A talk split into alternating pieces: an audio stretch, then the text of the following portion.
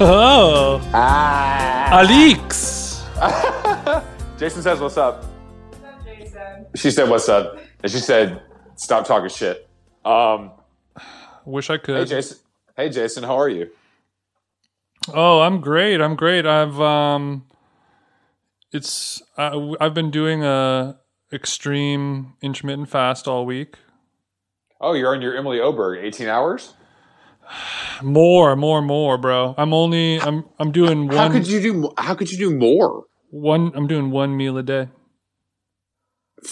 Damn. I'm just And eating you've dinner. seen- you've seen results, right? Definitely. Um, I've just found that it, that seems to work the best for me. I, I I just eat a nice, satisfying din, have a little dessert maybe, and then that's it. I don't really get hungry at all until maybe around three p.m. And if I just eat an early dinner, maybe around six, I'm good. That's pretty cool. It is cool. You know, I if you don't eat at all, you kind of remove the possibility of having a snacky or like Yeah. a, a bad boy lunch. Oh God, I don't have. I've had the same thing for lunch every day for the entire quarantine: Which is eggs, salad, and a rice cake. eggs, salad, and a rice cake. What kind of like a Mm. like a scrambled egg?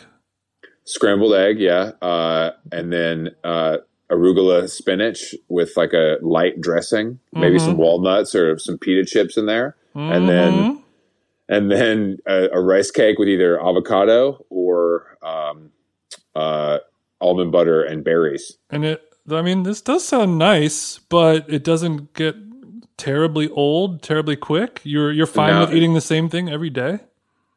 Yeah, I think it's just easy because like I, I mean, you know, everybody's busy. Alex is busy, and like you know, just there's only so much you can do. Don't bring Alex up. and I, don't don't blame her. And uh, because I can't I can't eat the same thing for lunch two days in a row, or I'll, it'll drive me crazy. I have to eat something wildly different every day, always mixing it up. If I eat Italian one day, I have to eat you know something Asian the next day, and then American, and then Mexican. I got to go all over the globe. That's why you're a fucking food person and I'm an exercise person. But I'm also exercising. You know that's the thing. I know. I mean, look, I love to see you glowing up. I mean, you still won't look as good. You still won't look as good as I do when the core is over. But I like a little healthy competition. That's true. We we are both on a journey, and that's okay. I love it. We're doing it together. It's the How Long Gone Challenge. Hashtag How Long Gone Challenge. How how little can you eat and how good can you look coming out of the quarantine? but I mean, w- the one thing that I do have you beat in is is that Cali tan, bro. I know you. I know you look good. I, I'll give. I, I will. I'll give you that. I'm not. I I'm not fishing for a compliment. I'm just saying it. It helps. It helps everything when you don't look extra pasty. You know. First of all, I never look extra pasty because luckily I'm just blessed. But I understand what you're saying. Uh, blessed with what? White skin. Yeah, but just I have natural flavor that I think comes out in my pigmentation. I think that's called. Uh, I think that's just like a rash of some sort.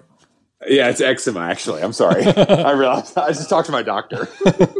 Yeah, talk to your doctor. Um, yeah. So we have um, our guest today, Tavi. She's Yeah. uh, she's been on. You know, she's been the. I guess how would you describe her? I mean, I mean, she's literally been a, a person of note for since she was 12 years old. Uh, so we've really just watched her grow up her whole life on the We- internet. We really have watched her grow up. Uh, she is she had Rookie, which was a very popular website, and then turned into a print publication. Um, and now she's an actress and a writer, and she's been on Broadway, and she was in she was in that great movie uh, with um, uh, Julie Louis Dreyfus and James Gandolfini Mm, a few years ago. A few years ago, RIP to the big dog. Uh, I still don't want to talk about Sopranos, you fucking nerds. Um, and I mean, she's just generally great and smart and fun to talk to. You know, Not for nothing, Chris, but you got to check out The Sopranos. All right. shut up, dude. If I hear one more, you're shut up. oh, fucking Sopranos, Soprano. Oh, you've never. Oh, Soprano, dude. It's like people need to calm the fuck down. It's it's a great show, I get it, but like, do I need to see a picture of those fat fucks every day? I don't think I do. It is weird because I spent my whole life sort of in the same boat as you, and then in the quarantine, I think a lot of people are picking it up finally. Like all the people who were always like, eh, I, you know, maybe one day I'll watch it. I think now is the time where everyone is is straight up watching The Sopranos. It's kind of odd. Well, I mean, if it's all available to stream and you have nothing to do and you want to be part of the conversation, it makes sense. Yeah, but I mean, the conversation of a show that is from literally like 2000, like the year 2000, you know, it's like a 20 year old show and it is still as hot as ever. But like, why out of all the, sh- you know, there's hundreds or thousands of amazing shows that have happened in the last 20 years and people are, I mean, I guess The Sopranos is just that good. I, well, that's true. It definitely. I mean, Because Uh, I was, I was a Mad Men stan, number one couldn't- Mad I Men couldn't get into forever. that. I couldn't get into that either. And now that I'm rewatching Sopranos with with Carolyn, I'm like, shit, is Sopranos better than Mad Men? Is fucking me up. I mean, that's tough. I'm glad I don't watch legacy TV and have these kind of problems. Yeah. So yeah, what what's going on on Below Deck? Uh, well, right now it's it's actually Summer House and Vanderpump. The the Um, okay, So, I mean, I'll tell you. cool, going on. very cool, very cool. Well, It's the same thing that's always going on. The three pillars of reality TV: drinking, fucking, and fighting. okay, that's Uh-huh. what makes reality TV the best genre. These these shows with like scripts and these long winded arcs, like boring. yeah, but all of those shows with those boring arcs and scripts also feature fucking drinking and fighting, just like the reality television. The but the reality television they're just sort of improvising. They're and they're uglier usually, so I like it more. They're uglier. makes it feel more makes it feel more real. Makes it feel more real to me. Okay, good, good. I mean, I, I we all love that reality TV is is a hill that Chris Black will die on. I think it's a it's a cool factor about you as a person. I mean, I watch other stuff too, but I, I just think that it's the it's perfect. You know, we love to watch versions of ourselves unravel on the screen because it, it. Hmm, versions of ourselves. Speak more Yeah. on that, Chris. Well, I just think that that's the thing about these people. You think they're so below you, but the reason you're so captivated by it is because you do see you know elements of of everyone in them. That's why it works so well. I'm a fat little bitch, just like these people on TV. I would say you're like a Snooki type. You know what I mean? That's that's exactly who I was thinking about when I said the phrase "fat little bitch." when I think Oompa Loompa, I think TJ. Oh my god. yeah, I'm like a long Snooki. Sounds like a type of fish I might catch. Um, Well, yeah, went out today, put something on my rod, and that caught me a long Snooki. couple, a couple long Snooki are biting right now. They ain't too bad. okay, this is dumb as hell. Uh, Let me let me call Tavi. Okay, bye. Bye. I've literally nothing else to do. I, I, yeah, I was, I'm I, thrilled I- to be here. I was hoping that's Thank what you're you. going to say.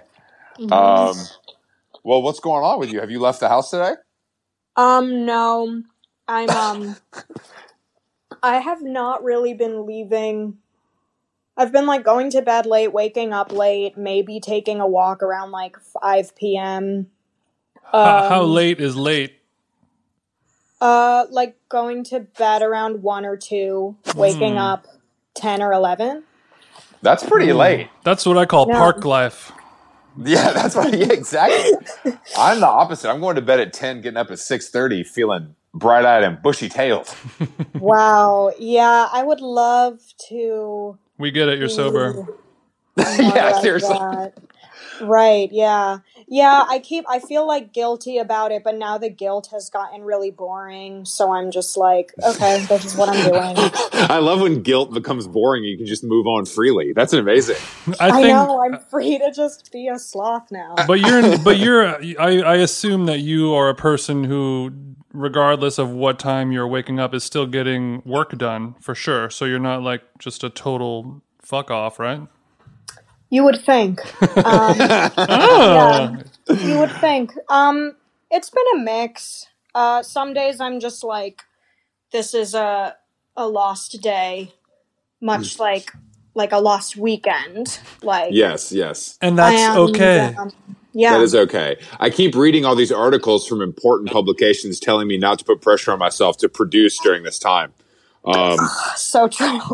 but I'm having, but I, I- don't know what else to focus on. That, like, what am I supposed to do then? Like, I don't, I don't, I, I don't even watch TV during the day. I'm a good boy. I don't, I don't know what to do. Well, you are keeping you're you are uh you're creating content. That's true, and I, I do think don't don't get me wrong. I think that that is very important, especially in times like these. But I just don't. Especially now, yeah. I don't like. Are you like doing things you wouldn't normally do? Um uh yeah. I baked bread. Wow, you wow, you've really gone full quarantine. Yeah. How'd that yeah, bread I come out? One banana bread. It was actually a success. Mm. Are Banana you a- bread, are you- delicious. Are you normally a cook? No, definitely not. I, Um I like that about you. Me neither. ah yeah, that makes me feel better. Like we're really not doing uh I don't know. If I have like a real meal, like a well balanced meal, I feel very accomplished. Um but we're still ordering like takeout once or twice a week. Yes, I would. I'm. Where are you? Are you in Brooklyn? Um no, I live in Manhattan. Oh, thank God. I'm so. I'm sorry I judged you. I'm sorry I misjudged you. I'm, I'm really. I really am. I'm sorry. I don't know why. Strike I one, see- Chris.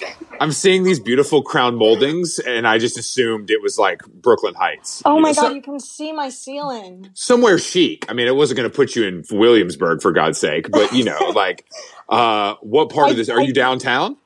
No, I'm in Harlem. I used to Oh, live okay. in Brooklyn Heights, actually. Um, Is that the famous apartment? no, the famous apartment was like Fort Greene, downtown Brooklyn.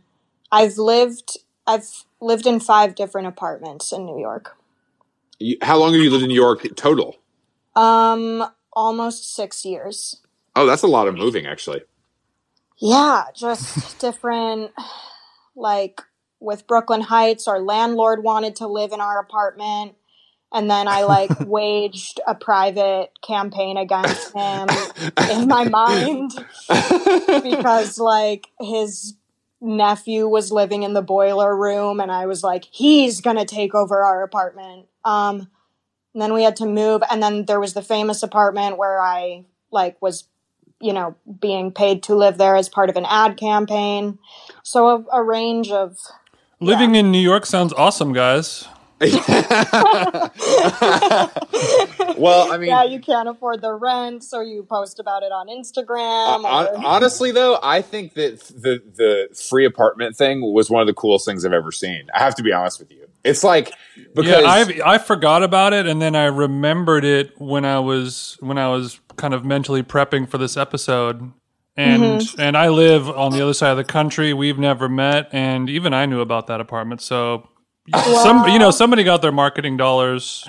but that's what I'm saying. It's like I I think if people are if people are posting about things for much fucking less, like rent is actually something you need. It's a, it's a necessity. Yeah, I mean, I True. shouldn't. It's disingenuous to say I couldn't afford rent, but Sure, was, sure, sure. But it's nice to not pay it.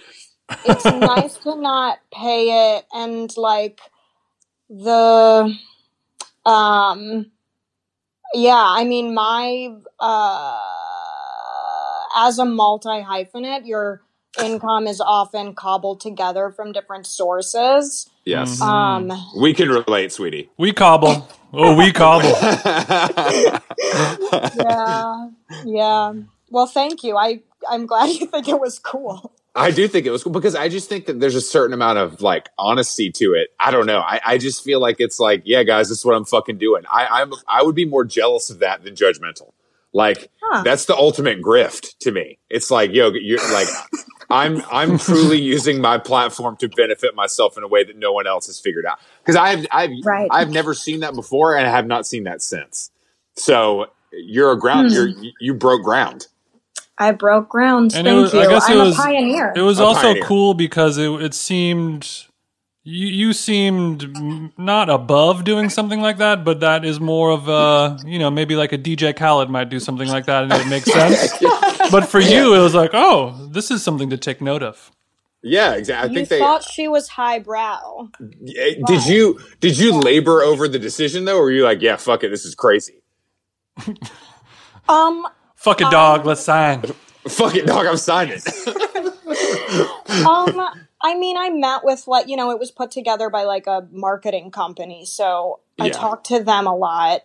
But it's also like, I, I, I think I talked to a lot of friends about it. Um, but I, uh, let's see, feels so long ago now. But yeah, I mean, it was. It, Also, if you're sick of talking about this, you know, let us know.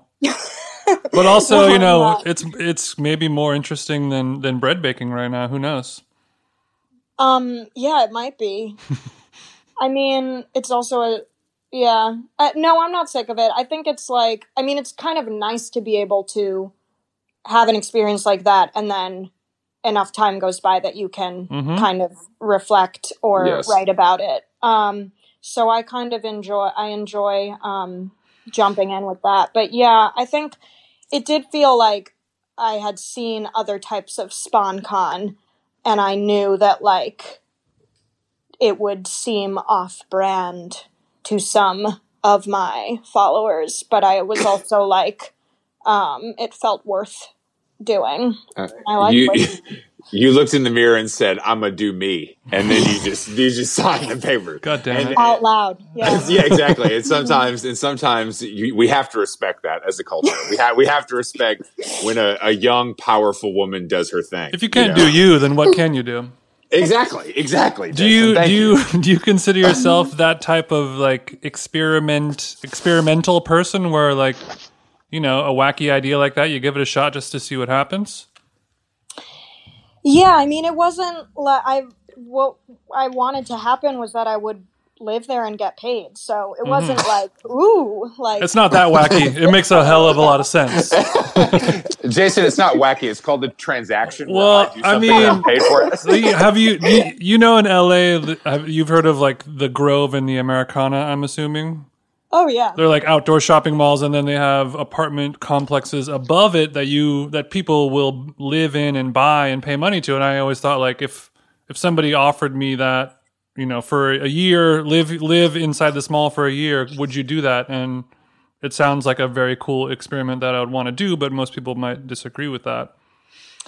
yeah. I mean, I talked to some people who are like really private and or not on social media, and they thought it was like they were like, doesn't it feel weird? Like I think to them it would have felt it seemed um like a violation of privacy. Mhm. but because you were giving like- out your your home address to the world Yeah, as a as a person of Um, celebrity.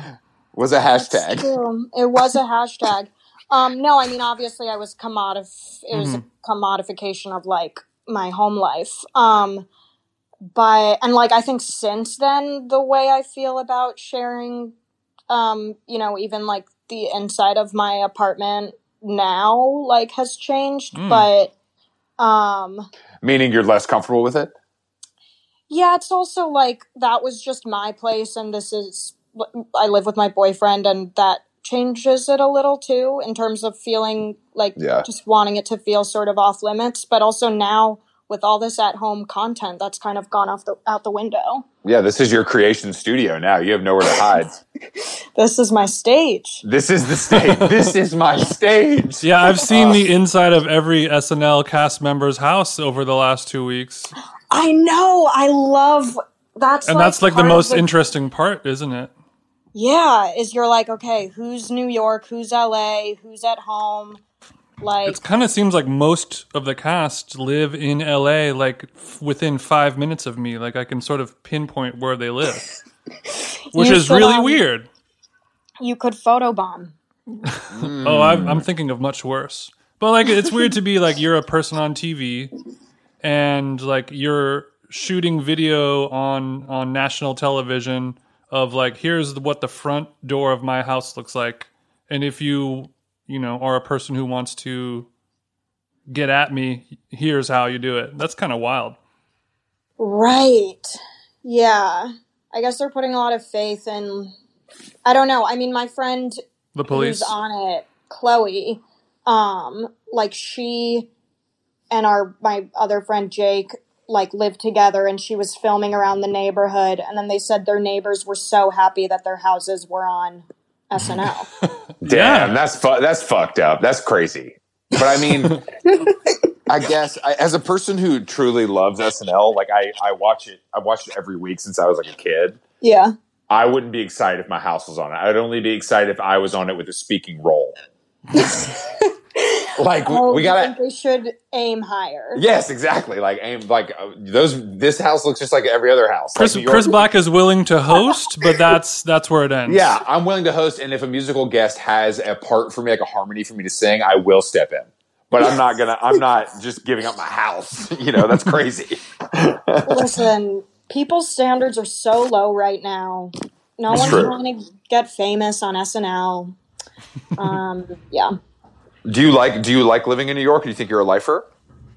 Um, I think so. I mean, I definitely don't want to live anywhere else in the foreseeable future. I love living here. Um, I mean, it's weird now because I am getting texts from like people I haven't talked to in truly 10 years that are like, hey, here it's really bad in New York. Okay?" and I'm, which is nice, like the whatever, it's the thought that counts. But it's like it, it's just there's this disconnect because it's uh very abstract. It feels abstract being in an apartment and being, you know, um, it's not like there's chaos out in the streets. hmm They're hoping Um, for some horror porn type of information from you. Exactly. There's blood everywhere. Yeah. I've eaten. I've eaten beans for three weeks and seen two dead bodies. It's fucking crazy. But did you did you grow up in Chicago or like outside of Chicago? Uh, outside in a suburb called Oak Park. Did you ever live in the city as like an adult, or did you go straight to New York? Okay, well, speaking of short term um, pre furnished apartments, um, I, when I graduated high school, I was doing a play at um, a theater in Chicago where they put up the two other cast members who were like in from out of town. They put them up in this like pre furnished um, apartment building kind of by the theater. And um, they and they put me up there too for the summer. So like I had this the summer after high school I lived in this like kind of corporate um uh anonymous looking apartment in the city of Chicago. But it was like in a very um contained what like I don't feel like I lived in Chicago because I was just I don't know in this like high rise and then like going to the theater and then going back.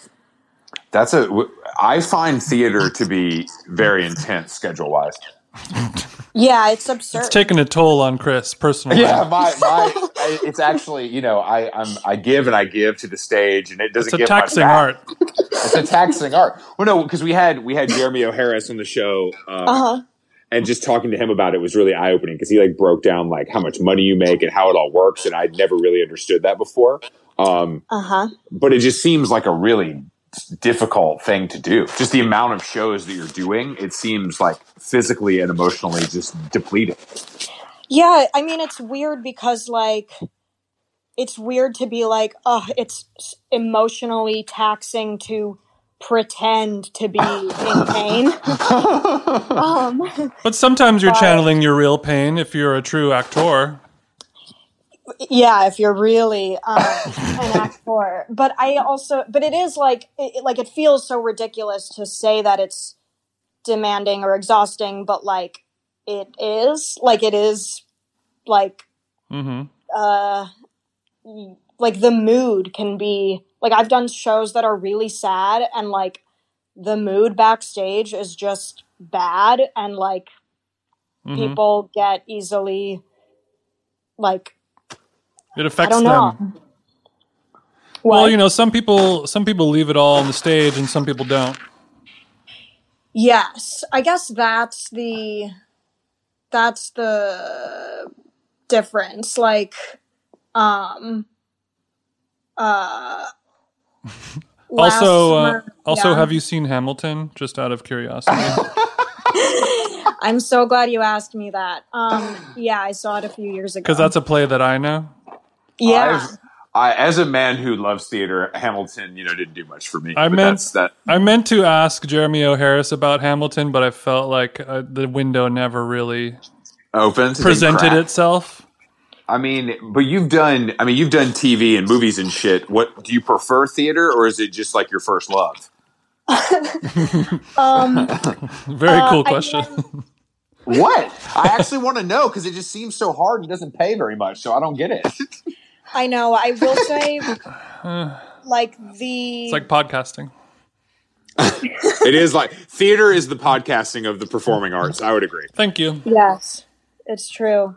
I guess, like, I mean, I am, am more experienced doing theater and, like, feel a, you know, a part of, like, a community here around doing it. And I love the routine and, like, living in New York and being at my apartment and going to do the show and coming back. And, like, all of that actually works well for me. Um, and I just haven't done enough of, like I've enjoyed whatever other um on camera work I've done, but you just don't like I don't know, you get so if a play is not super sad and everyone doesn't hate each other, you can get really close to your cast in a way that like just is not it's like summer camp and it's not really possible with other but I don't know, people say that about movies. I just haven't had that experience. I mean, I feel like if you do anything on location for you know three to six months, it could probably start to feel like that, depending on the group of people. Right. Yeah, that's Yeah. true. But and I, like away from home and in another in like a new place with these other people yes, that's how affairs start in Hollywood, from what I've understood. Um, yeah you know, like Brad and Angelina are on set; they're in Australia, and things just happen. You know, it got out of their Right. control. It's out of Was their control. mr and mrs smith I yes, I believe so. I don't know if it was Hmm. actually Australia. I made that up, but yes, it, it was. It was that movie. Sparks Uh, were flying. I saw. Spark sparks were flying on and off camera, is what I was told. but do you find that doing a podcast together as well Yes, it's it's a terrible summer camp where I'm on the bottom bunk and Jason's on the top, and he won't stop bullying me. I've been cheating on my girlfriend this whole time we started the podcast. Yeah. yeah, nothing to point out. No, I mean, Jason and I have been friends for years and years, so I do think that doing this uh, helps us stay in touch. Uh, but I mean, we talk all the time anyway. But I think this, give, when you have a focus to it, it does make the relationship different. Um, you know, a, a a shared goal is always fun to have with a friend and someone that you can like respect and count on. right yeah that's why my friend and i do weekly gratitude lists Um, Go on. Wow, wow, yeah. Continue. Tell me about this G list. What's the G list? That sounds like a goop thing. Continue. yeah it is. It's like you write down we've been doing it for two years and we email each other once a week and it's like i'm grateful for i mean now it's Mhm. all like i'm grateful for like my basic survival but I have all my teeth still. but it is like a, a a byproduct of it besides practicing gratitude is that it's like a way to keep in touch and know what's going on with each other even if we haven't been able to talk I'm I'm like one of my greatest qualities, and there's only a few, is um really staying in touch. Like I'm really good at Mm. commu- communicating. Um, like you and I are basically gonna be friends now for the rest of your life, whether you want want me to or not. So I, I I apologize now. Um, but I do think that, that that when there's like work involved, because I've always worked with my friends in some way, I think that feels really natural to me. Um, which Right. I, I'm I'm always drawn to that because I can't I can't work for the fucking. But that's man, always you a, that's always a risky thing. Go, going I've into had- biz with your friends.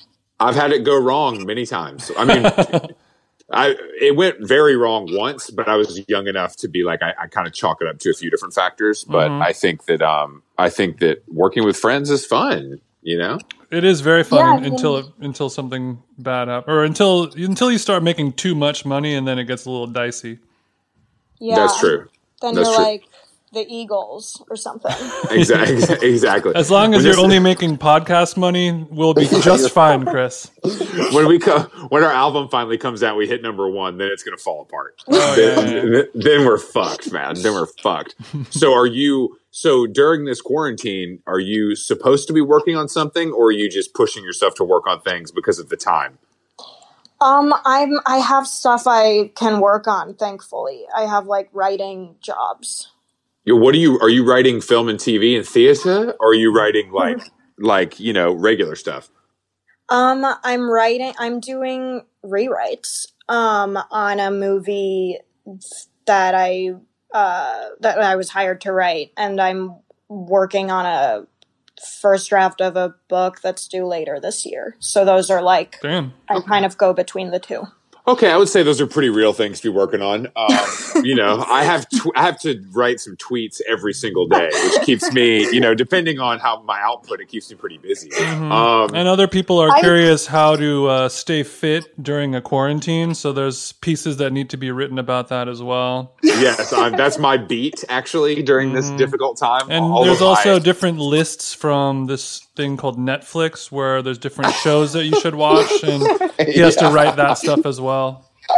First of all, I've not I've not stooped that low on my content. I just want you to know that. Um, we're so hired to write a movie. Was this based on your idea, or was it an existing idea and you were writing the script? Um, uh, like kind of both. Cool. Um, I don't know. I, I mean, to be clear, I'm like very behind on both of them.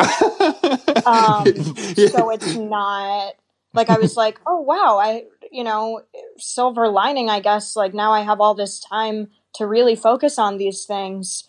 Um, and it is like you know, I'm just glad I have like uh, like work, but I it it to you know Well, what have you been doing not to distract yourself from doing this actual work? Yeah, that's the real question. then okay. Well, okay, two thoughts. One, level level with us. it's not really like you've been handed like a this expanse of time like it's not Mhm. an artist residency um like there's still a lot of just shit that has to get done every day it's true. um These kids ain't going to feed themselves. They're not. They're not. exactly um and i don't know what my other i think i was just avoiding your question Mhm. Well, I- I mean, it's oh, I, I don't think, but like, are you waking up at noon and fucking smoking weed and watching Bravo? I don't really think you're doing that. no no um S- maybe like at night there's but- there's more there's more productive and intellectual ways to procrastinate from the work that needs to be done. That's the, yeah oh like i'm really good at like creating work for myself like creating obligations hmm and then resenting them. And then like i think the first week i email of all this i emailed like everyone i knew um which was also out of a you know genuine desire to connect. Hmm um but then i i don't know i think it's like i've i've noticed that i'm very good at um creating like tasks because they feel sort of more um actionable than like writing a book which is very daunting hmm um, Yes. yeah Yeah, Uh, cleaning the bathroom easier to wrap your head around, and you get in, you get an instant hit of of satisfaction. That's what I'm chasing mm-hmm. every day is that fucking dopamine, baby. I'm looking for a hit, and however I can achieve it in the fastest way. Come over way and possible. fold these socks, baby. I love. I, I mean, I, you know, I've said this before on this podcast, but I'm a master dish doer now. I'm incredible at, mm. at sweeping. I've really taken sweeping under my wing and made it my bitch. I It's didn't. like this in- is you've but you've cleaning mentioned is important it cleaning is important, but it can also be you know an anxiety crutch.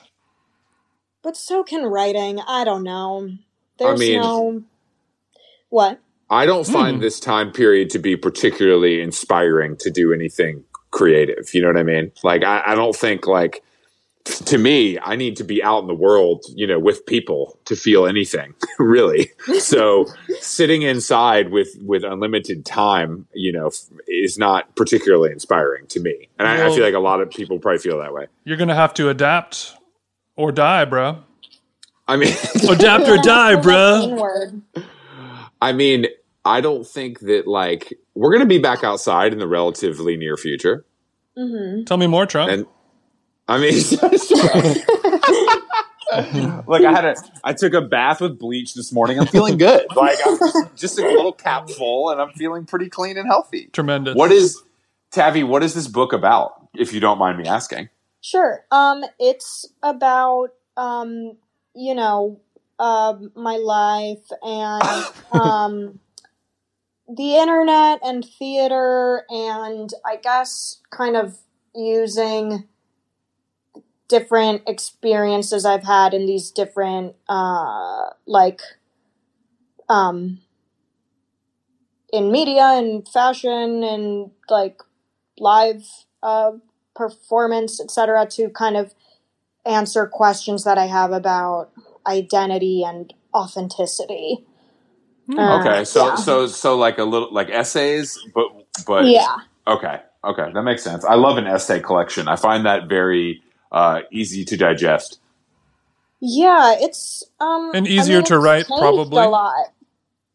It's well, I don't know. Like, I mean, that is what it is right now. But I have found like finding the right structure for it has been really hard. And also now something is happening where like if I start reading another book, like Mm. by the first page, I'm like, I'm just like, shut up. Like, I feel like I'm so aware of my own, um, like the, the pitfalls for me in what I'm writing, like the possible, like the ways that it could go wrong, or I feel so aware of when I am like maybe kind of bullshitting.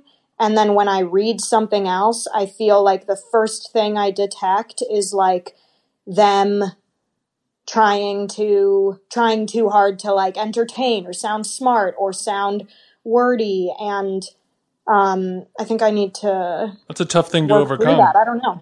That is a tough thing to overcome. So you're telling me it's it's difficult for you to like enjoy a book right now just as a reader.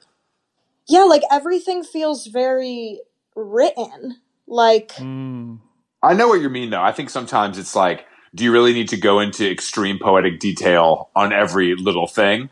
Um, I Mhm. that, that bothers me, but I, I it makes me also feel like, wait, am I stupid and I don't get that this is like important, or is this just completely like a, a circle jerk for the writer? I, I don't know. Yeah, like, and the only reason why it would bother me that much is only because I'm, uh, I guess I have so many fears about, like, you know, doing things I don't like in my own writing. Mm. Um, because I don't know why else it would, like, offend me so much to, like, I don't know, read like like start a Bret Easton Ellis book and be like, "Oh, you think you're so slick? Like your sentences are so short." Um, you know, Brady Snell's fucking short sentences. What a dick. His economy of words. It's fucking bullshit. I mean, I do think that though. I I mean, do you set like parameters for yourself every day? Like, I'm going to do X, Y, Z today, and like have that time blocked off, or are you going with the flow? um, it's kind of like uh every day is like one one of the two writing projects um and plus like you know uh, like emails housekeeping nonsense um but it is pretty structureless at this point um I, and- I, I, I had a feeling. Uh, it's pretty Yeah. structuralist on this side too, Jason. I know your ass doesn't have any. Speak for yourself. I'm running a pretty tight ship o- over here, buddy. Uh, you, you, and, you and KK share an Excel file of what to do every day, every hour. It's it's more of like this is the time. Like I, I have to do these five things, and then I could start smoking pot. Is is sort of that's sort of the parameters of where I'm at. That's kind of all you need i think I like agree. my my daily list has gotten progressively shorter as this has gone on. Mhm. Um, just my expectations for myself, but um, yeah, I don't know. I mean, like I have an office that I now can't that I share with a friend downtown that I now can't use, and like the whole point of getting that was so I wouldn't. I would like have a place to feel like I was going to work to write. Um, and obviously that's out the window, but whatever.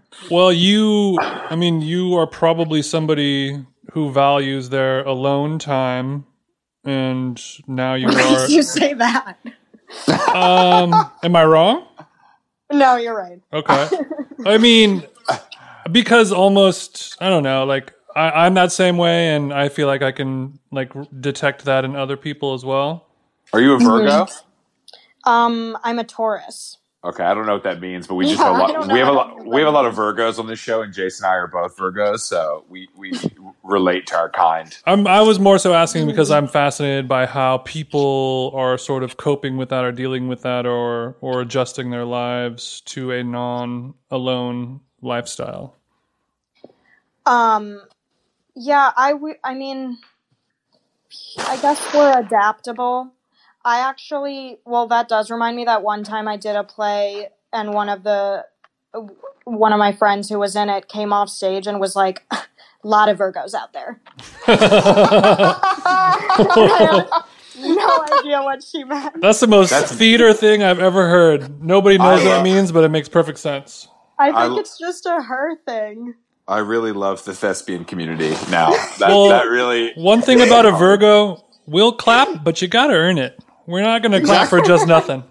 Yeah, we don't give it away just 'cause we paid three hundred dollars to see this little play or whatever. That actually makes sense then to describe an audience that way. Yeah. Yeah, it totally does. It totally does. Are you able to get exercise in? No, no. um, Don't be ridiculous, Chris. I'm not. I'm just not good at taking care of myself in every way. Um, and it's Mhm. not. I yeah. I'd like. I don't know. I don't know. I mean, it's okay. I think it's just these kind of things are glaring right now because of the situation we're in. I mean, I'm not good at taking care of myself either. I can't cook. I can all I can do is shower and exercise. Those are the only two things I'm capable of. Yeah, yeah. I think um, celebrate your strengths. That's what I've tried to do. That's why I don't haven't Mhm. learned any new skills since I was 21. So I, I, I don't I don't know how that's I don't know how that's going. Well, for you me, but- guys, you guys probably both have have partners who help round out those edges where you are bad at taking care of yourself at, or maybe not. that's true. Yeah, we're kind of like sloppy in the same ways and both bad at cooking. Mm. So this has been a bit of a a, a challenge, but It's good to have a, oh. somebody in in you know as your partner who is kind of sloppy in the same ways, though.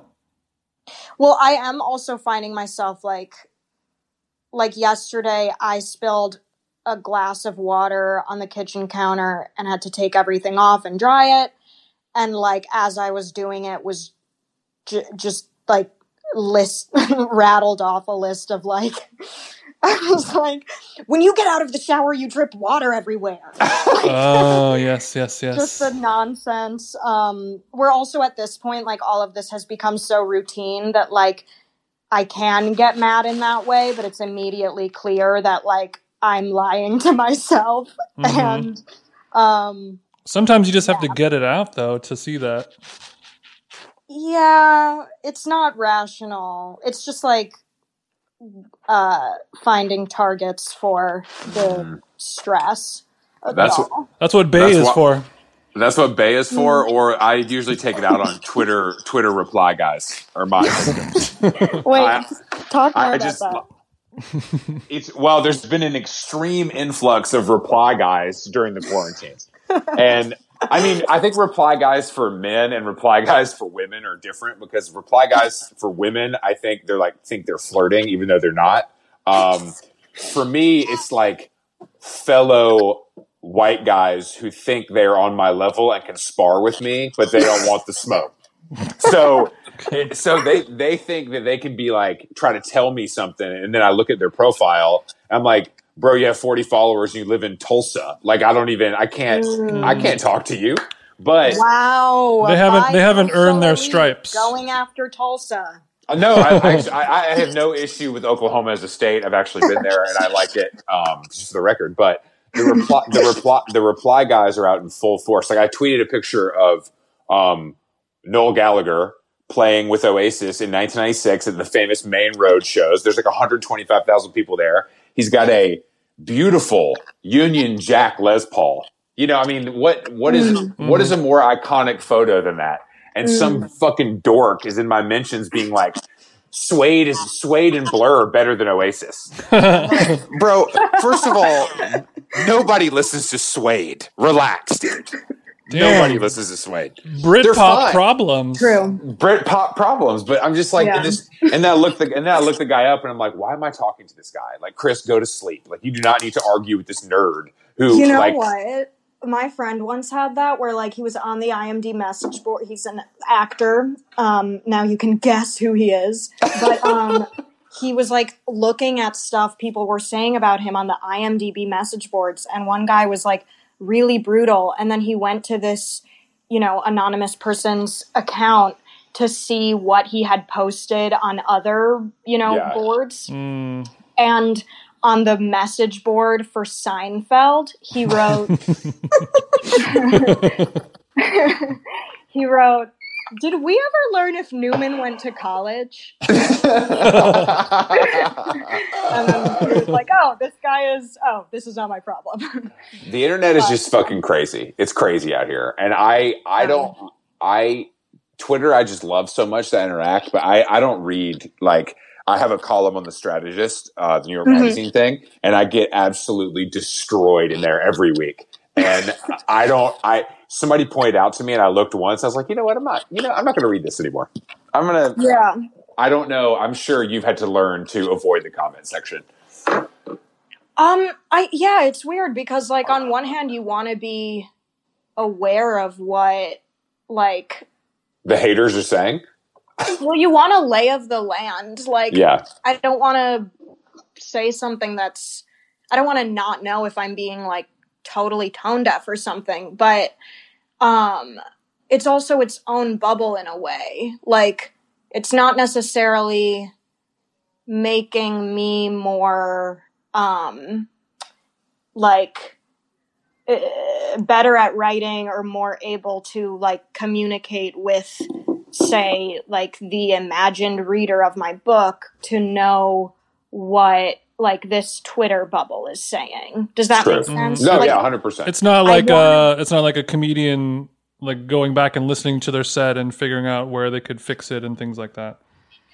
Right. I mean, I'm definitely like, I've been just dealing with that since I was like, since I was so young. So there is a part of me that is like, it, like, um, i- if I see something that's very cutting, um, and I feel like misunderstood or judged or something, like it, there's a part of it that makes me feel like a 12 year old and then there's also a part of it that's like i've been dealing with this since i was 12 so this is nothing um, That, that- I forgot. I forgot. Yeah, I mean, you've been fucking with this game for a long time. I, I, I don't. I mean, I can't even imagine. But it was pre. It was. I mean, I guess comment sections are comment sections, but I feel like it's gotten more extreme with with Twitter and Instagram. You know what I mean? Uh, i think so because i think like it, it it's like you don't have to make as much of an effort to weigh in or to have an opinion than if you're like i don't know like with rookie there wasn't really a lot of hate because i think the people who were going to it to read it were like um it's easier i think like twitter and instagram make it easier to kind of like lightly engage with something and then Yeah. have an opinion I, well, it seems to me like Rookie had just a really insane, dedicated fan base, and that's the only people who were going there. It wasn't. You're right. It's not. It's not like a. You're going there and you know what you're getting. It's not like you're you're flipping through Twitter and see something that interests you. Right, right. Well, it's also like the problem with uh, hype or like just the way things can travel online is that something reaches people who are not its intended audience, but because it's being talked about, they feel like they are supposed to like it and they don't, or they feel the need to weigh in. But like some things are just not meant to have more than like 3,000 readers or whatever. Like, Yes, yeah. Ne- I mean, that's that, that's how I feel when people are talking about sports. You know, I feel the need to weigh in because I can't stop hearing about it, but I'm not in the audience. yes, right. Wait, Uh, ask, what are your thoughts on Bill Simmons? uh, Hmm. I saw I a mean, I very think he's- funny Onion headline about his book. Did you guys see that? It was No, it was like a it was like a fake book. It was it was an, a, an Huh. Onion thing making fun of Bill Simmons writing I- writing a book about like how he's I don't know.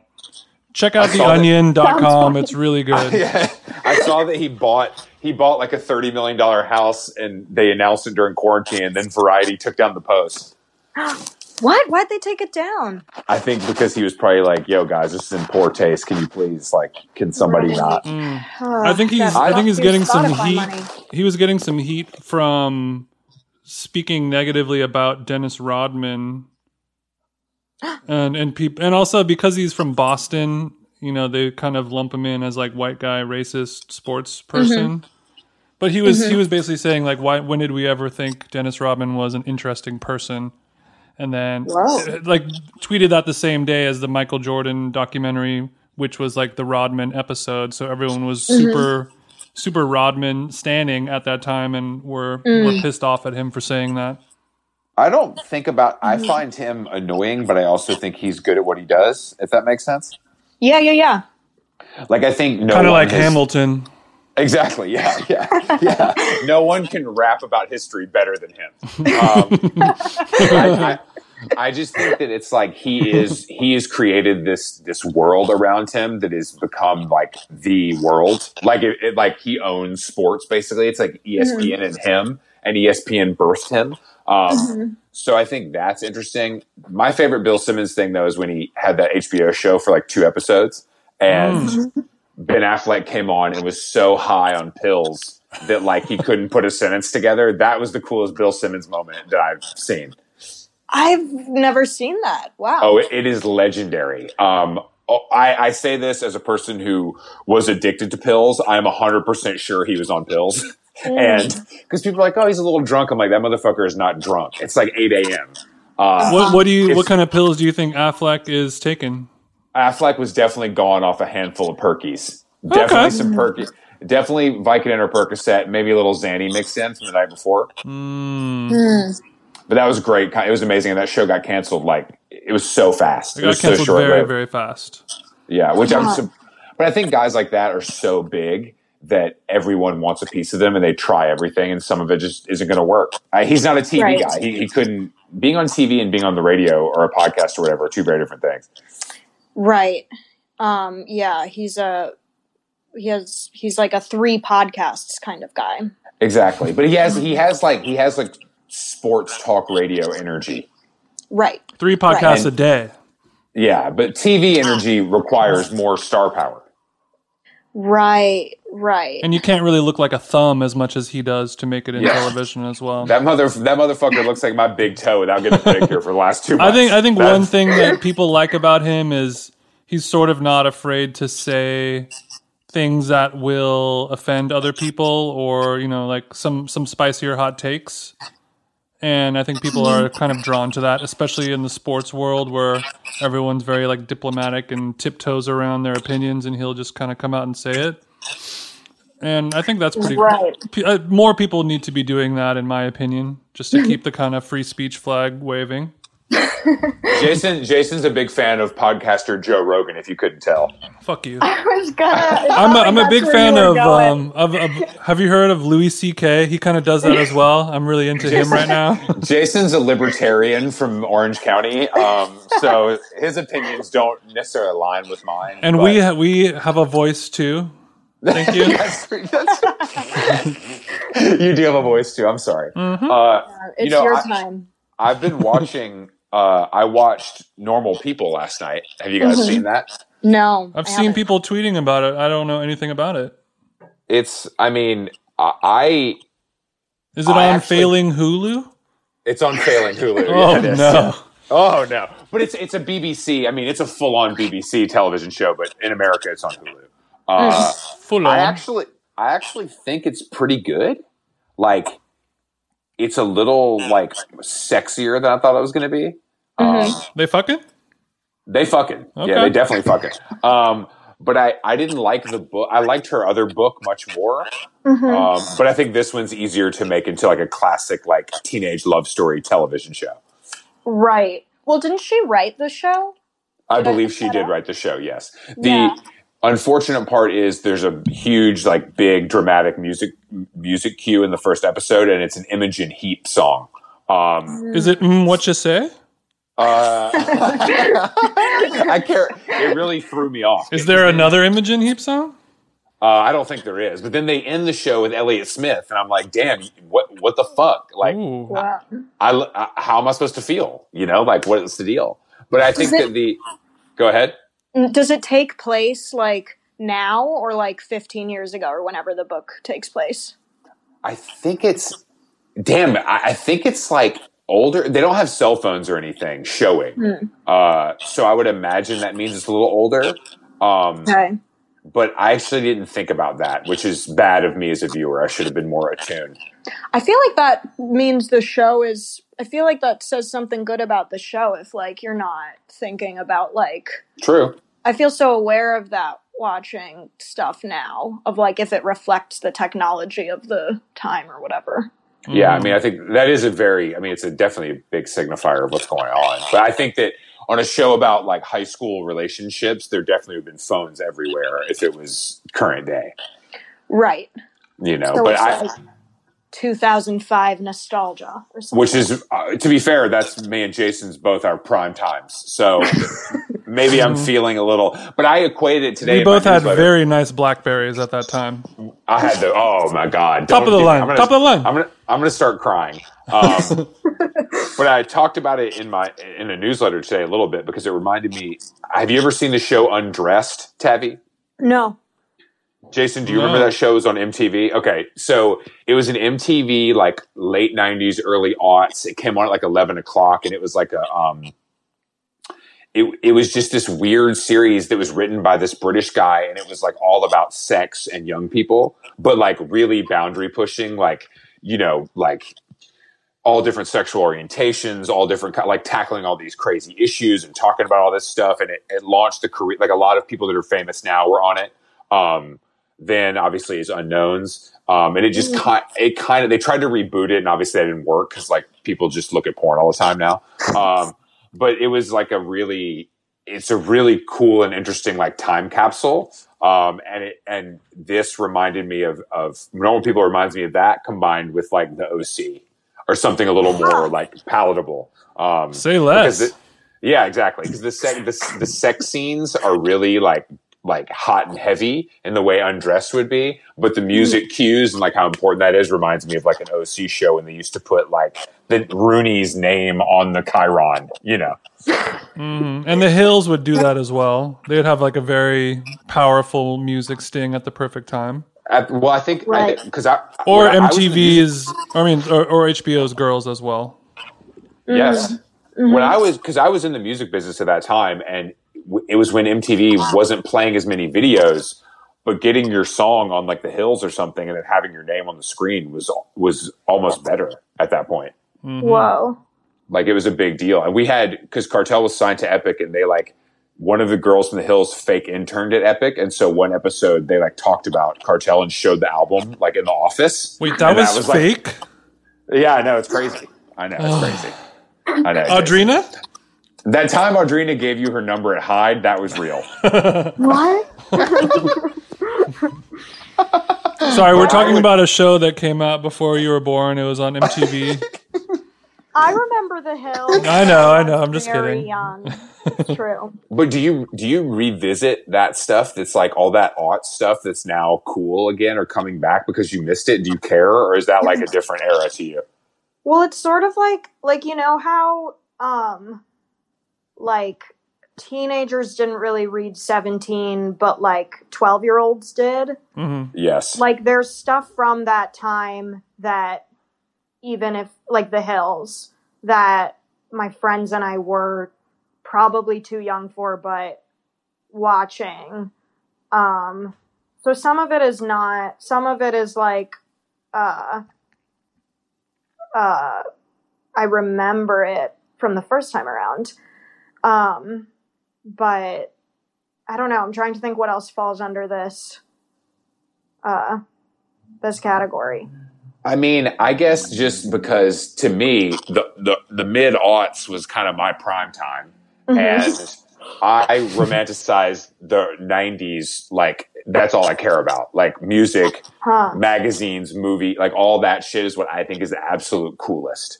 Uh-huh. So I, I just don't. He's a '90s bitch.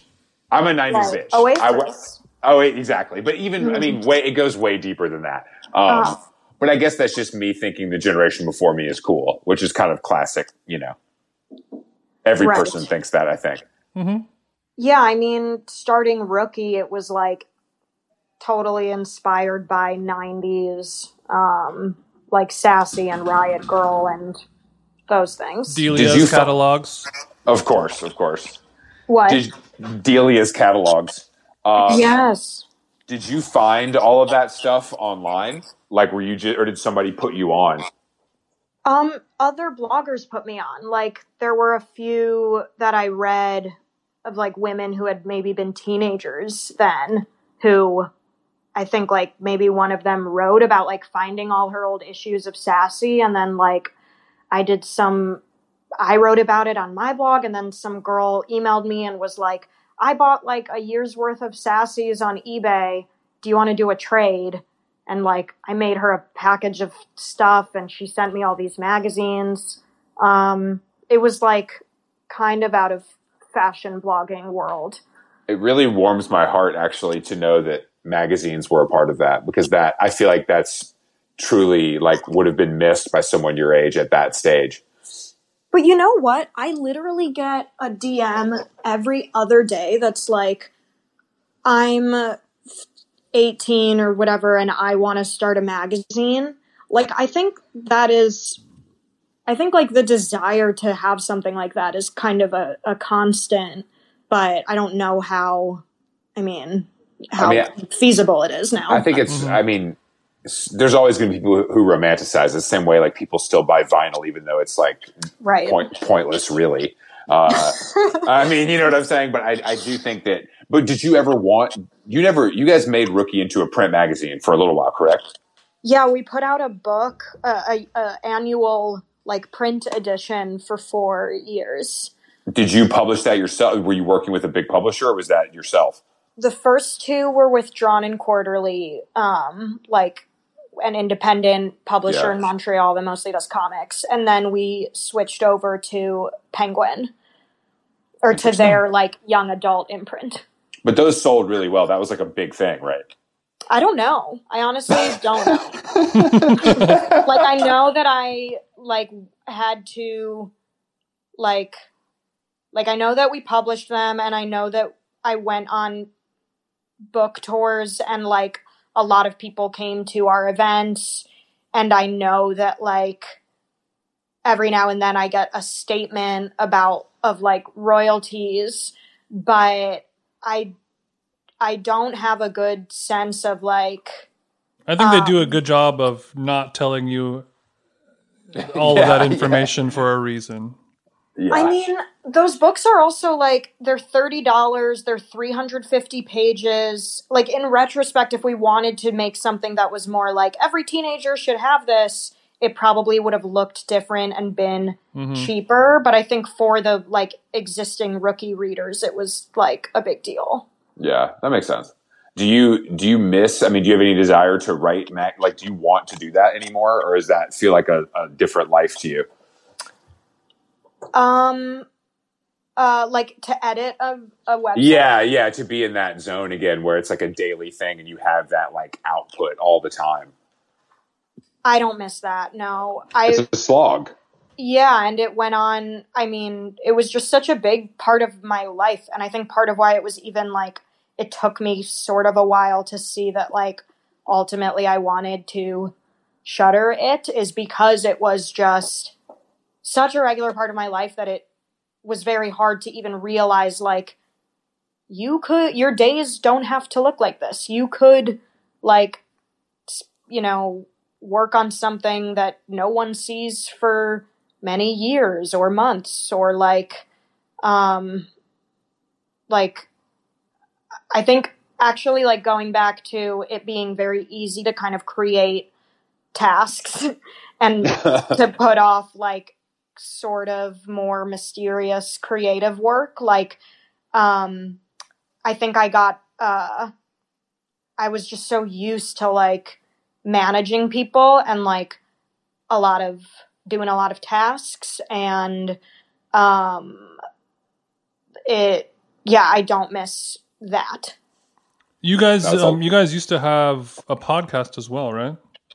yeah we did Do you miss Um, that? Um i mean i like interviewing people and i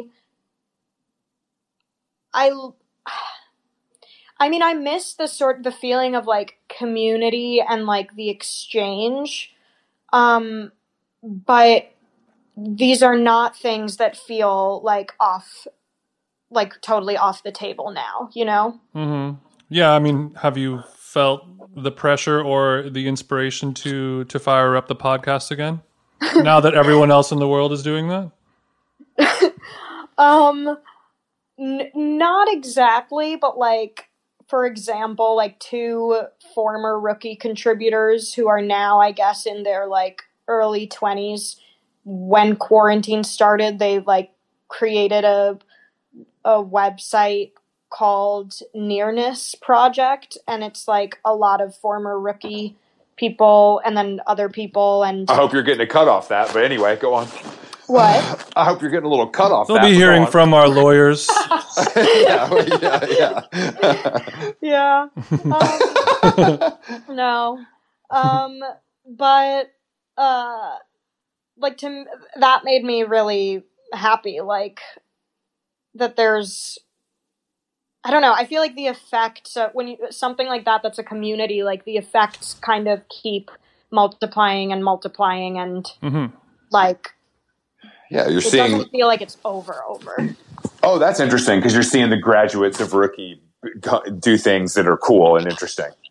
Yeah, and actually, when Rookie was still happening, that like that was already starting just because people who had written for us or taken photos for us were like getting um y- you know bigger jobs and bigger opportunities and now that's something that I can just be I mean I hate to admit that that ever felt personal to me because it's not but like now that can just be something that's nice. Whereas while Rookie was like struggling to stay financially stable, it was very, despite my better judgment of being like, this is not about me and people should get bigger, better jobs, whatever. Like, it was still, I was realizing basically the limits of being like, a curator where you depend on other people, but like you can't own them and you don't want to own them but it's just like uh you don't have as much you don't have that much like um it's not very stable No, definitely not. No, I mean, I think that everyone on this call uh, isn't isn't that stable. Um, when it, when, I mean, you know what I mean. Like, I mean, you're you're probably doing a little better than me and TJ, but still, the the shit is like, you know, like the money comes in when the money comes in, and and sometimes it doesn't, you know, and that's just the struggle of the whole thing. And I think that like that's the hardest part about any of this stuff is that you have to make sure that the the income is there to keep doing it. And I think that did you ever Mhm. take did you guys take money for rookie or were you just was it self finance? um well when it started it was with a like we had a ad representative Yeah. that bought it ads but like at a certain point i was lending it money um like i And was how were how were you making money? You were making money doing your own shit and then putting your own money back into it. Really from like, uh, and this is weird because it's, I don't think of myself as like a model, but when I look back, I'm like, oh, you may not think of yourself as a model, but like most of my income has been from like, you know, being in a commercial or being in an ad campaign. Well, you were in that those things you're in as Tavi. You're not in it as like talent. As right, right, right. Yes, it's like my personal. It's brand. called the well, there, it's called being an influencer. If you want a word for it, I've I- I've heard of that before. But yeah, I, I it's a new totally thing that's sure. happening.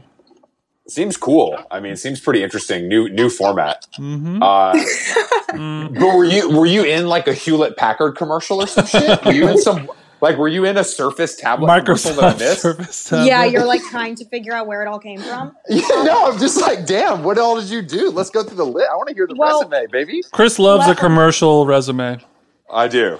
Let me. Okay, so I was in an IBM commercial. Sick. How old were you though?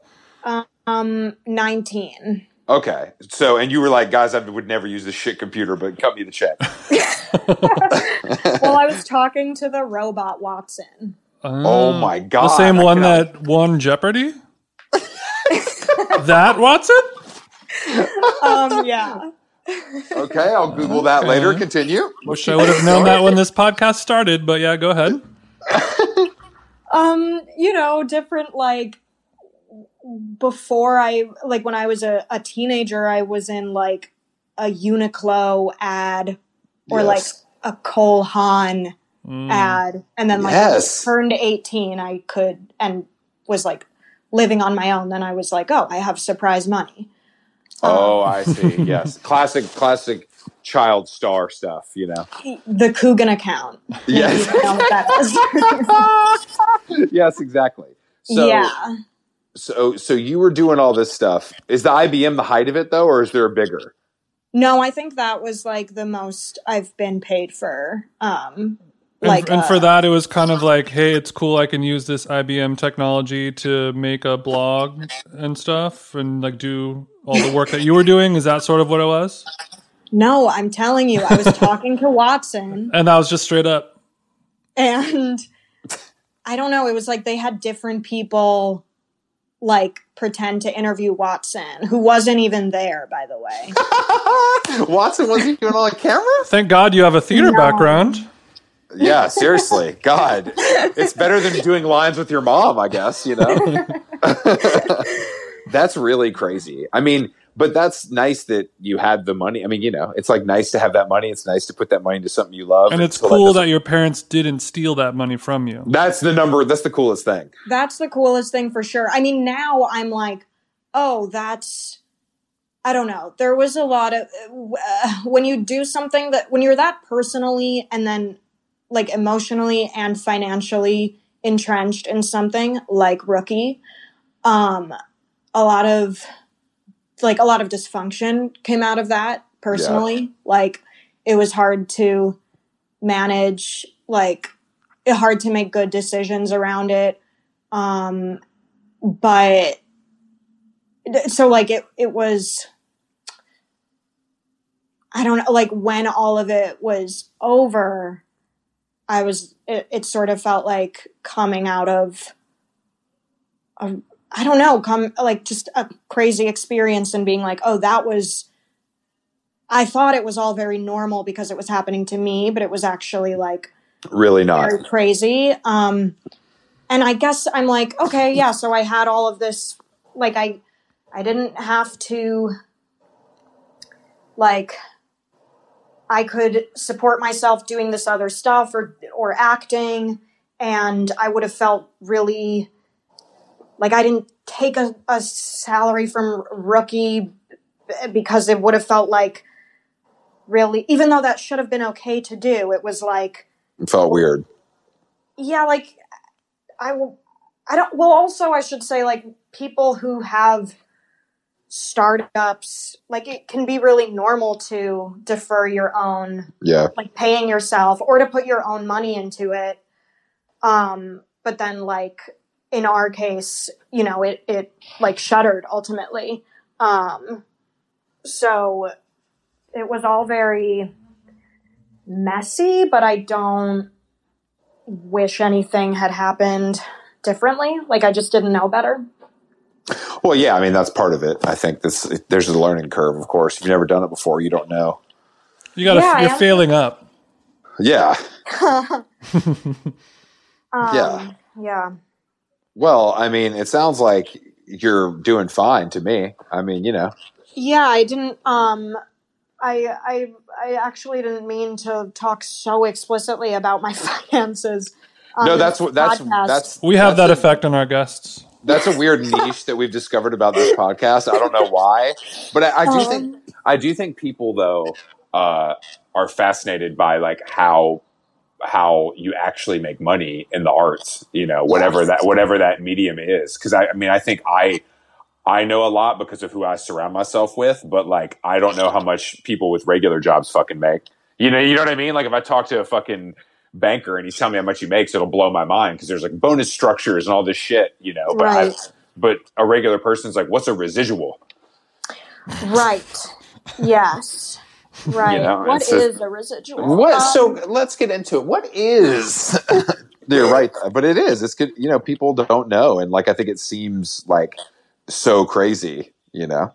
Yeah, I also I don't know, maybe this is like just the effect of Instagram too where like I just like with my friends at least, like I find it very where also most people are like artists and like maybe cobbling together income from many different sources and like I just I find it very um uh like growing up talking about money is like very taboo or like rude or Unbecoming. whatever but well now i'm just i like transparency or I, and i think it ultimately like i don't know I, I guess in a way it is sort of important to me to be like hey rookie was not a big money making venture because it sort of feels like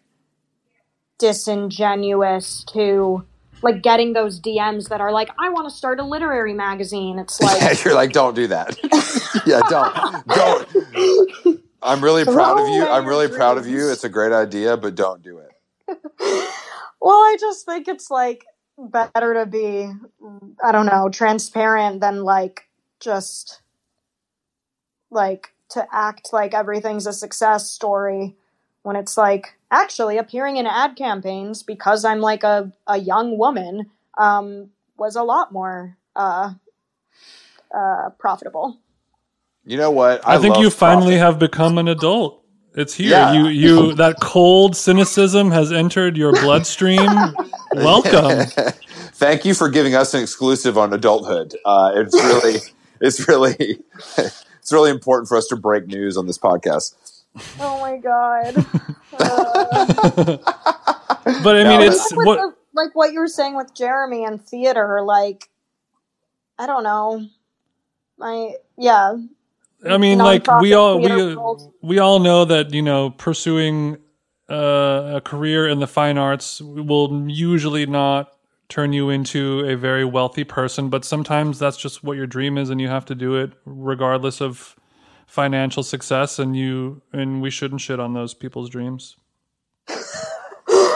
Well, also, Jason, you can get rich, so let's not shit on those dreams either. Because I'm 37 and I'm still going for the crown. Okay, baby. well, okay, Chris, name your top ten millionaire cellists. Okay, fair. Okay, okay, okay. You're right. You're right. Wait, top ten what? Millionaire cellists. like that's that's different. I'm, I'm talking about Hollywood, baby. I'm not And keep it talking a tight the- ten. I know there's I'm a lot not- to choose from. I'm not talking about the symphony orchestra, boy. I'm talking about Hollywood. You know, Yeah, yeah, yeah. Uh, The success rate is usually pretty high, right? it's very high. Yeah, it's very high. Basically, you go out there, you go to get a pilot or whatever, and then you're famous. That's what I've heard. Yeah. Well, but at the same time, it is like insane to be able to like make a a living doing a creative thing, but then it's also yeah. But that's what we're all chasing because that's the ultimate dream is being you know, wealthy and financially stable, doing what you love and creating something of your own. That's why so many people shoot for that instead of just saying, I'm going to go work at IBM. No, you know, sorry, Watson. But No, no what- shots, Watson. No shots, Watson. nah, but it, it's because it if you can't, true. it's a gamble. If it pull, if you can pull it off, then you have a so much, you know, that much of a better, cooler, interesting life than most people. But the the failure rate is extremely high, and that's the risk that you take. Right. Yeah. I love I love risk taking. That's why I've been riding these fake city bikes. Um, but I I think that I do. I mean, I just don't. You didn't go to college, right? no. Because you didn't have time. You were too busy getting that guap early. She didn't have time. No time for college. I mean, we're talking. We're talking to two. You're talking to two other people who didn't go to college, and I. I just think that. Uh, I, I. You know. I, I think that there was. It was touch and go for a little while. For at least for for me and Jason. I think you had a pretty clear path, but. I know my parents were like, "This guy is fucking up bad," Mm. you know, uh, and it turned out okay. Mhm. What did you do? Like, did you still like leave home at after high school? Did you? I dropped out. I dropped out of high school and went straight to the big city of Atlanta, Georgia, where I'm from. Ah. Yeah, and just got it popping. You know, just just like worked retail and then ended up getting the music business, and it was that, that's it. That's my story.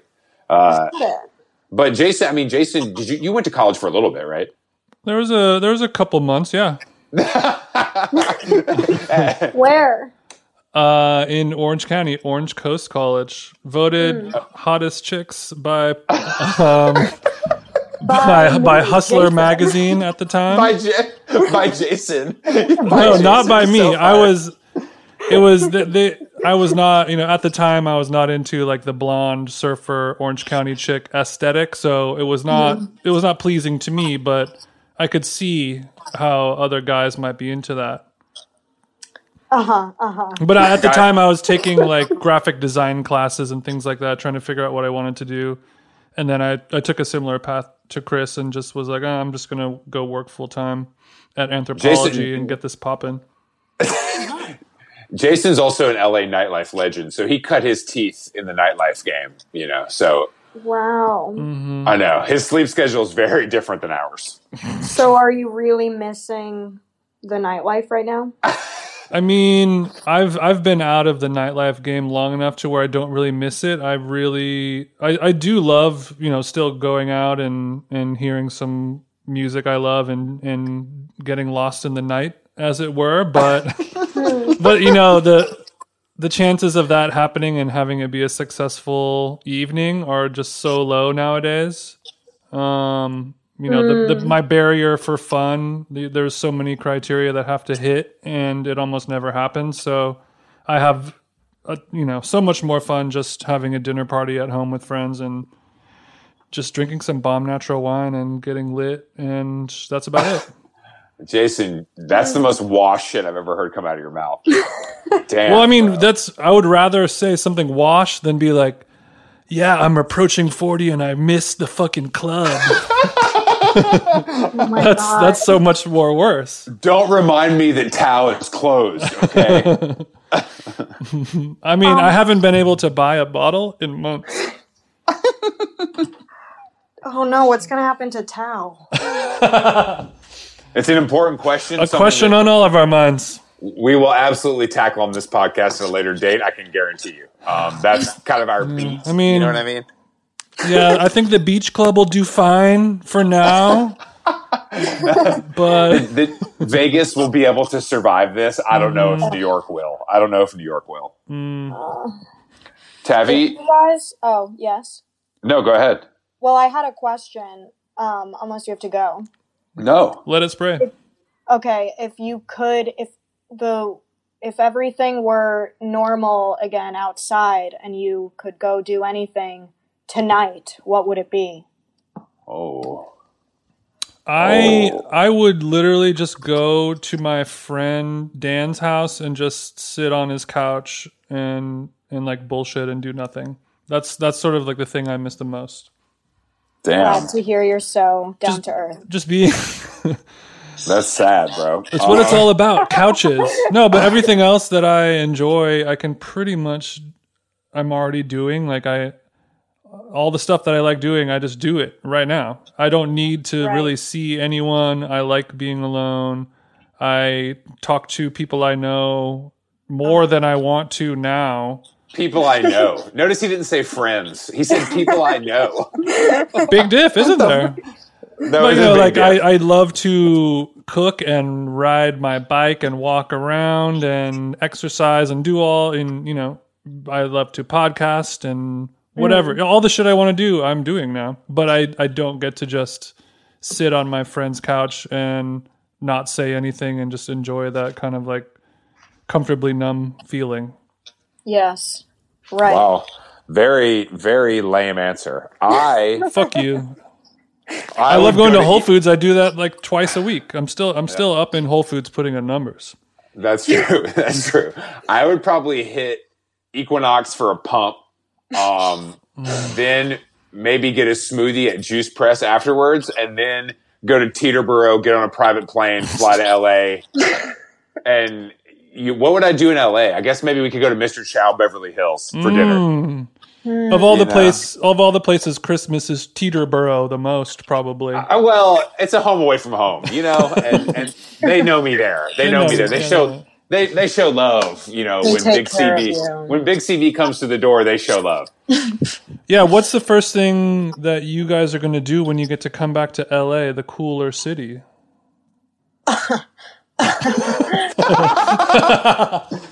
what a real laugh that you just did. Um, I, I'm going to play tennis for sure. I do miss tennis though, really. I haven't- guess I would see. Yeah, I would see my friends who are there and go for the the numb feeling you were talking about. Mhm. But what restaurants? What New York restaurants do you miss, Tavi? You can say Sweetgreen. It's okay. This is a safe space. Um, uh, it's so sad. Well, we've let's see. Um, this is not a restaurant, but we've done a couple Zabar's trips, and that's felt good. Mm. well, must be nice. Yeah, yeah. Um, I have a Zabar's spoon at my house. Never even been there. yeah. Go on. Uh, I miss like a Mogador moment. Mm, damn, I live so Mogador's like two blocks away. I really miss it. Wow. Oh, you're I- right there. I'm in East Village, Daddy. Yeah, it's just right around the corner. I go all the time.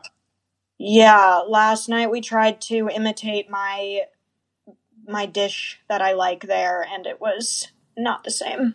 Which which Um, dish? Uh, halloumi Mhm. and shrimp. Mm. So we're not going to get the the Tavi harissa recipe this week, then I guess. Okay, well, Uh, it's so sad. If I was posting pictures of like the food I'm making, I would get. I would never work again. Blocked and reported. Yeah. Um. God, I miss like. Uh, it's okay. I don't mean to put you on the spot, but Mogador's a really good one. I, I miss Flora. I miss Balthazar. oh yeah. You know, I, I Jin. just. hmm What do you got, Jin? Jin ramen is like Oh yes, hmm over kind of like West Harlem. yeah. Isn't it crazy Um, that that about half of these restaurants are never going to open again? That's not true. Sad. It's kind of true. I know it's kind of true. Russ and Daughters Mm, yeah.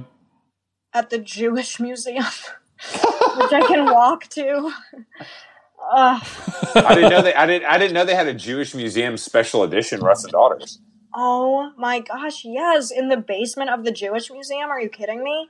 Tavi, I have to level with you. I'm the whitest Southern man on earth, so I, you know sometimes Jewish food can be challenging for me. But Russ and Daughters, obviously, I can. I enjoy.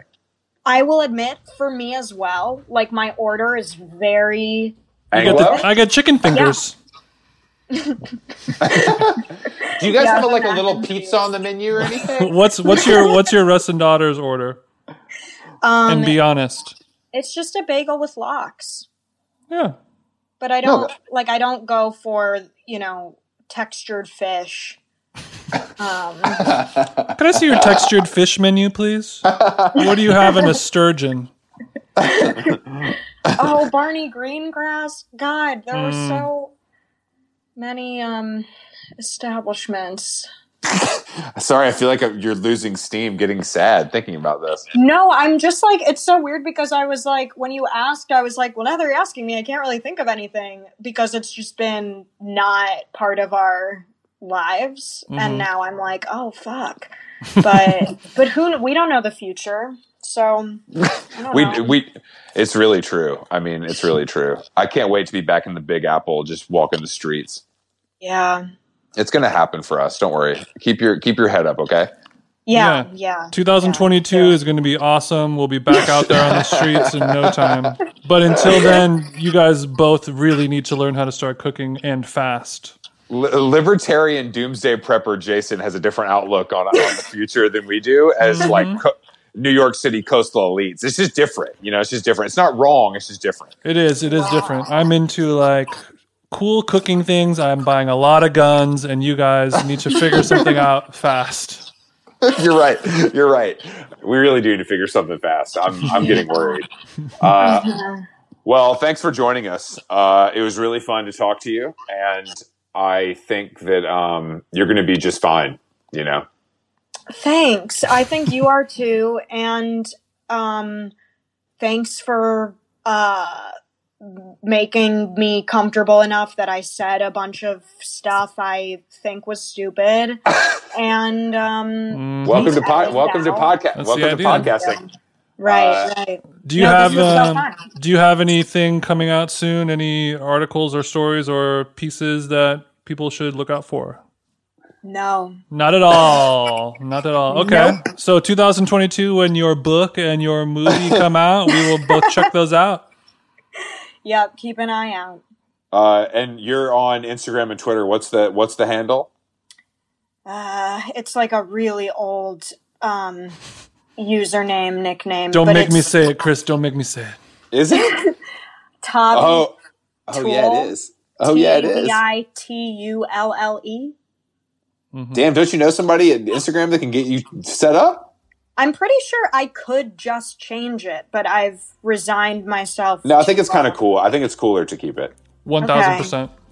Yeah, hundred. We gotta own it. I mean, Jason goes by Bim Jeans, so you're doing better than him. A lot of people like that screen name. Thank you very much. I'll catch you in the like chat it. rooms, bro. Um, all right, Tavi. Thank you again. Be safe. We'll talk to you soon. Bye. Bye. Bye.